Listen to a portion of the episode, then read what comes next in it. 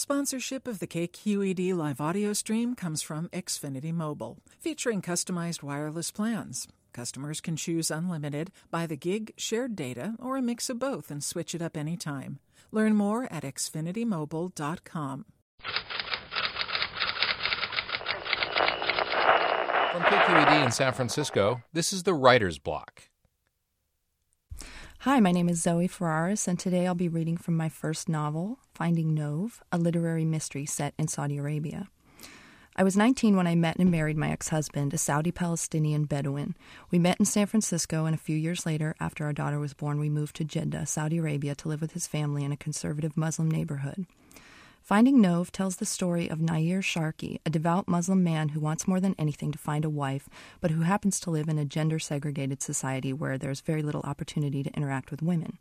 When his best friend's sister goes missing in the desert and subsequently turns up dead, Nayir finds the circumstances of her death suspicious and he begins to do something he would normally never do, which is pry into a woman's life. Chapter 1 before the sun set that evening, Nayir filled his canteen, tucked a prayer rug beneath his arm, and climbed the south facing dune near the camp. Behind him came a burst of loud laughter from one of the tents, and he imagined that his men were playing cards, probably Tarnib, and passing the sadiqi around. Years of traveling in the desert had taught him that it was impossible to stop people from doing whatever they liked. There was no law out here, and if the men wanted alcohol, they would drink. It disgusted Nayir that they would wake up on Friday morning, the holy day, their bodies putrefied with gin. But he said nothing. After ten days of fruitless searching, he was not in the mood to chastise. He scaled the dune at an easy pace, stopping only once he'd reached the crest. From here, he had a sprawling view of the desert valley, crisp and flat, surrounded by low dunes that undulated in the golden color of sunset. But his eye was drawn to the blot on the land. Half a dozen vultures hunched over a jackal's carcass. It was the reason they'd stopped here, another false lead. Two days ago, they'd given up scouring the desert and started following the vultures instead, but every flock of vultures only brought the sight of a dead jackal or gazelle. It was a relief, of course, but a disappointment too. He still held out hope that they would find her. Taking his compass from his pocket, he found the direction of Mecca and pointed his prayer rug there. He opened his canteen and took a precautionary sniff. The water smelled tinny. He took a swig, then quickly knelt on the sand to perform his ablutions. He scrubbed his arms, neck, and hands, and when he was finished, screwed the canteen tightly shut, relishing the brief coolness of water on his skin. Standing above the rug, he began to pray, but his thoughts continually turned to Nouf. For the sake of modesty, he tried not to imagine her face or her body, but the more he thought about her, the more vivid she became. In his mind, she was walking through the desert, leaning into the wind, black cloak whipping against her sunburned ankles. Allah forgive me for imagining her ankles, he thought, and then, at least I think she's still alive. When he wasn't praying, he imagined other things about her. He saw her kneeling and shoveling sand into her mouth, mistaking it for water. He saw her sprawled on her back, the metal of a cell phone burning a brand onto her palm. He saw the jackals tearing her body to pieces. During prayers, he tried to reverse these fears and imagine her still struggling. Tonight, his mind fought harder than ever to give life to what felt like a hopeless case. Prayers finished, he felt more tired than before. He rolled up the rug and sat on the sand at the very edge of the hill, looking out at the dunes that surrounded the valley. The wind picked up and stroked the desert floor, begging a few grains of sand to flaunt its elegance, while the earth shed its skin with a ripple and seemed to take flight. The bodies of the dunes changed endlessly with the winds. They rose into peaks or slithered like snake trails. The Bedouin had taught him how to interpret the shapes, to determine the chance of a sandstorm or the direction of tomorrow's wind. Some Bedouin believed that the forms held prophetic meanings too. Right now, the land directly ahead of him formed a series of crescents, graceful half moons that rolled toward the horizon. Crescents meant change was in the air. His thoughts turned to the picture in his pocket. Checking to see that no one was coming up the hill behind him, he took the picture out and allowed himself the rare indulgence of studying a woman's face. Nouf Ashrawi stood in the center of the frame, smiling happily as she cut a slice of cake at her younger sister's birthday party. She had a long nose, black eyes, and a gorgeous smile. It was hard to imagine that just four weeks after the picture was taken, she had run away, to the desert no less, leaving everything behind a fiance, a luxurious life, and a large happy family. She'd even left the five year old sister who stood beside her in the picture, looking up at her with heartbreaking adoration. Why, he wondered. Nouf was only sixteen. She had a whole life in front of her. And where did she go? When Othman had phoned and told him about his sister's disappearance, he had sounded weaker than Nayir had ever heard him. I'd give my blood, he stammered, if that would help find her. In the long silence that followed, Nayir knew he was crying. He'd heard the choke in his voice. Othman had never asked for anything before. Nayir said he would assist. For many years he had taken the Shrawi men to the desert. In fact, he'd taken dozens of families just like the Shrawis, and they were all the same rich and pompous, desperate to prove that they hadn't lost their Bedouin birthright, even though for most of them the country's dark wells of petroleum would always be more compelling than its topside. But Othman was different. He was one of the few men who loved the desert as much as Nayir, and who had the brains to enjoy his adventures. He didn't mount a camel until someone told him how to get off. He didn't get sunburn. He didn't get lost. Drawn together by a mutual love of the desert, he and Nayir had fallen into an easy friendship that had deepened over the years. On the telephone, Othman was so distraught that the story came out in confusing fragments. His sister was gone. She had run away. Maybe she'd been kidnapped. Because of their wealth, it was possible that someone wanted ransom money, but kidnappings were rare, and there was no ransom note yet. Only a day had passed, but it seemed long enough. Nayir had to pry to get the facts. No one knew exactly when she had left. They only noticed she was missing in the late afternoon. She had last been seen in the morning when she told her mother she was going to the mall to exchange a pair of shoes. But by evening, the family had discovered that other things were gone too a pickup truck, the new black cloak she was saving for the honeymoon. When they realized that a camel was missing from the stables, they decided she'd run away to the desert. Her disappearance had taken everyone by surprise. She was happy, Othman said. She was about to get married. Maybe she got nervous, Nayir asked gently. No, she wanted this marriage. If there was more to the story, Othman wasn't saying. Nayir spent the next day making preparations. He refused the lavish payment the family offered, taking only what he needed. He hired 52 camels, contacted every desert man he knew, and even called the Ministry of the Interior Special Services to see if they could track her by military satellite, but their overhead optics were reserved for other things. Still, he managed to compose a search and rescue team involving several dozen men and a unit of part time Bedouin who wouldn't even look at Nouf's picture, claiming that they didn't need to, that there was only one type of woman for whom being stranded in the largest desert in the world was a kind of improvement on her daily life. The men developed a theory that Nouf had eloped with an American lover to escape her arranged marriage. It was hard to say why they all believed the idea. There had been a few cases of rich Saudi girls falling for American men, and they were shocking enough to linger in the collective memory. But it wasn't as frequent as people supposed, and as far as Nayir knew, no Saudi girl had ever eloped to the desert. The Shrawis asked him to focus his search on one area of the desert, with radii extending outward from As-Sulail. They stationed other search parties to the north and northwest, and one to the southwest.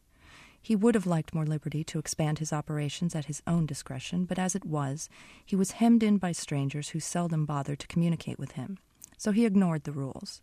Two days into it, he ordered his men to follow their instincts, even if it took them into neighboring territory. If Nouf was still out there, ch- her chances of survival decreased with every hour of daylight. This was no time to be formal, as if the search were a wedding dinner and the guests should be seated on their cushions just so. Besides, his team was the largest, and although he didn't often do search and rescue, he knew the desert better than most. He'd practically grown up there. His uncle Samir had raised him, and Samir kept foreign friends, scholars, scientists, men who came to study the Red Sea, the birds and the fish, or the Bedouin way of life. Nayir spent summers chipping dirt on archaeological digs for rich Europeans who sought the tomb of Abraham or the remains of the gold that the Jews had carried from Egypt. He spent winters clutching the rear humps of camels, clattering through the sand with tin pots and canteens. He became an archer, a falconer, a survivalist of sorts, who could find his way home from remote locations needing only a headscarf, water, and the sky. He wasn't a Bedouin by blood, but he felt like one. He'd never failed to find a lost traveler. If Nouf had run away, he had to assume that she didn't want to be found. For ten days they scoured the dunes in rovers, on camels, from airplanes and choppers, and frequently they found each other, which caused some relief, hard as it was to find anything living in all of that sand. But they did not find Nouf, and finally the reports that Nayir's men placed before him began to suggest alternative theories in which she'd taken an overnight bus to Muscat or boarded an airplane for Amman. He cursed the situation. Maybe she'd spent a night in the wild and decided it was too uncomfortable, too dirty, and she'd moved on. Yet Nair feared that she'd stayed, and now it was too late. It only took two days for a man to die in the desert. For a young girl from a wealthy family, a girl who had probably never left the comfort of an air conditioned room, it would take less time than that. The sunset showered the landscape in a warm orange light, and a stiff sirocco troubled the air. It stirred a sharp longing that reached beyond Nayir's concerns for Nouf.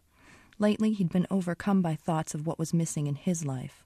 Irrationally, he felt that it wasn't only Nouf he'd lost, it was the possibility of finding any woman. Closing his eyes, he asked Allah once again, What is your plan for me? I trust in your plan, but I'm impatient. Please reveal your design. Behind him came a shout. Quickly stuffing the picture back in his pocket, he stood up and saw one of his men at the bottom of the hill, pointing at a pair of headlights in the distance. Nayir grabbed his rug and canteen and scrambled down the dune. Someone was coming, and a desperate foreboding told him that it was bad news. He jogged along the bottom of the dune and waited as the rover drove into camp. It stopped beside the largest tent. Nayir didn't recognize the man at the wheel. He looked like a Bedouin with his sharp features and dark skin. He was wearing a leather bomber jacket over his dusty white robe, and when he stepped out of the car, he regarded Nayir with apprehension. Nayir welcomed the guest and extended his hand. He knew he was too big and imposing to put anyone at ease, but he tried. Nervously, the boy introduced himself as Ibrahim Suleiman, a son of one of the Shrawi servants. The men gathered around, waiting for the news, but Ibrahim stood quietly, and Nayir realized that he wanted to speak in private. He led the boy into a tent, praying that the men hadn't been drinking after all. There was no worse way to disgrace oneself than to lead a man into a tent that smelled like alcohol. But the tent doors were open and the wind blew in, along with a generous spray of sand. Inside, Nayir lit a lamp, offered his guest a floor cushion, and began preparing tea. He refrained from asking questions, but he hurried through the tea because he was eager to hear the news. Once it was ready, Nayir sat cross legged beside his guest and waited for him to drink first. Once the second cup had been poured, Ibrahim leaned forward and balanced his teacup on his knee. They found her, he said, his eyes lowered. They did. The tension drained out of Nayir so suddenly that it hurt. Where? About two kilometers south of the Shrawi campsite. She was in a wadi. They've had men there for a week. Are they certain it's her? Yes. Who found her? We're not sure. Someone who wasn't working for the family. Travelers. How do you know this? Nayir asked. Tazin's cousin Majid came to our camp and delivered the news. He'd spoken to the coroner. Ibrahim took another sip of his tea. He said that the travelers took her back to Jeddah. She was already dead. Dead? Yes. Ibrahim sat back. The travelers took her to the coroner's office in Jeddah. They had no idea who she was. It was over. He thought about his men outside, wondered if they would feel relief or disappointment. Probably relief. He wasn't sure what to tell them about the girl. It was odd that the family's own search party had been stationed near the wadi. A group of cousins and servants must have been right on top of her, yet they missed her completely. They had also missed whoever had been traveling through the area. The travelers must have returned her body to the city before the Shrawis had even figured out that they'd passed through. All of this made Nayir uneasy, but he would have to double check the information. It wasn't exactly reliable. How did the family find out about it? he asked. Someone at the coroner's office knows the family and called them to break the news. Nayir nodded, still feeling numb. The teapot was empty. Slowly, he stood and went to the stove. He poured more water into the pot and lit the match for the stove with a clumsy twitch burning the tip of his thumb. The sharpness of the pain lit a spark inside of him, a quick, fierce anger. The urge to find her was still strong. Forgive me for my pride, he thought. I should think about the family. But he couldn't. He went back and sat down. Do you know how she died? he asked. No. There was a sad acceptance in the boy's eyes. Heat stroke, I imagine. That's a terrible way to die, Nayir said. I can't help thinking that there's something we could have done. I doubt it. Why? Nayir asked. What do you think happened to her? The Bedouin looked him straight in the eye. Same thing that happens to any girl, I think. And what's that? Nayir asked. Love? Sex? What do you know about it? he wanted to ask. Ibrahim's face told him that it had been wrong to ask. The boy was blushing. Nayir wanted to know more, to pry the answers out of him, but he knew, too, that if Nouf's death had happened because of love or sex, then any truthful rep- reply would be less proper still. Modestly, he waited for an elaboration, but Ibrahim merely sipped his tea, resolute in his silence. To subscribe to the Writer's Block and hear more stories, please visit kqed.org slash writersblock. The Writer's Block is produced by KQED.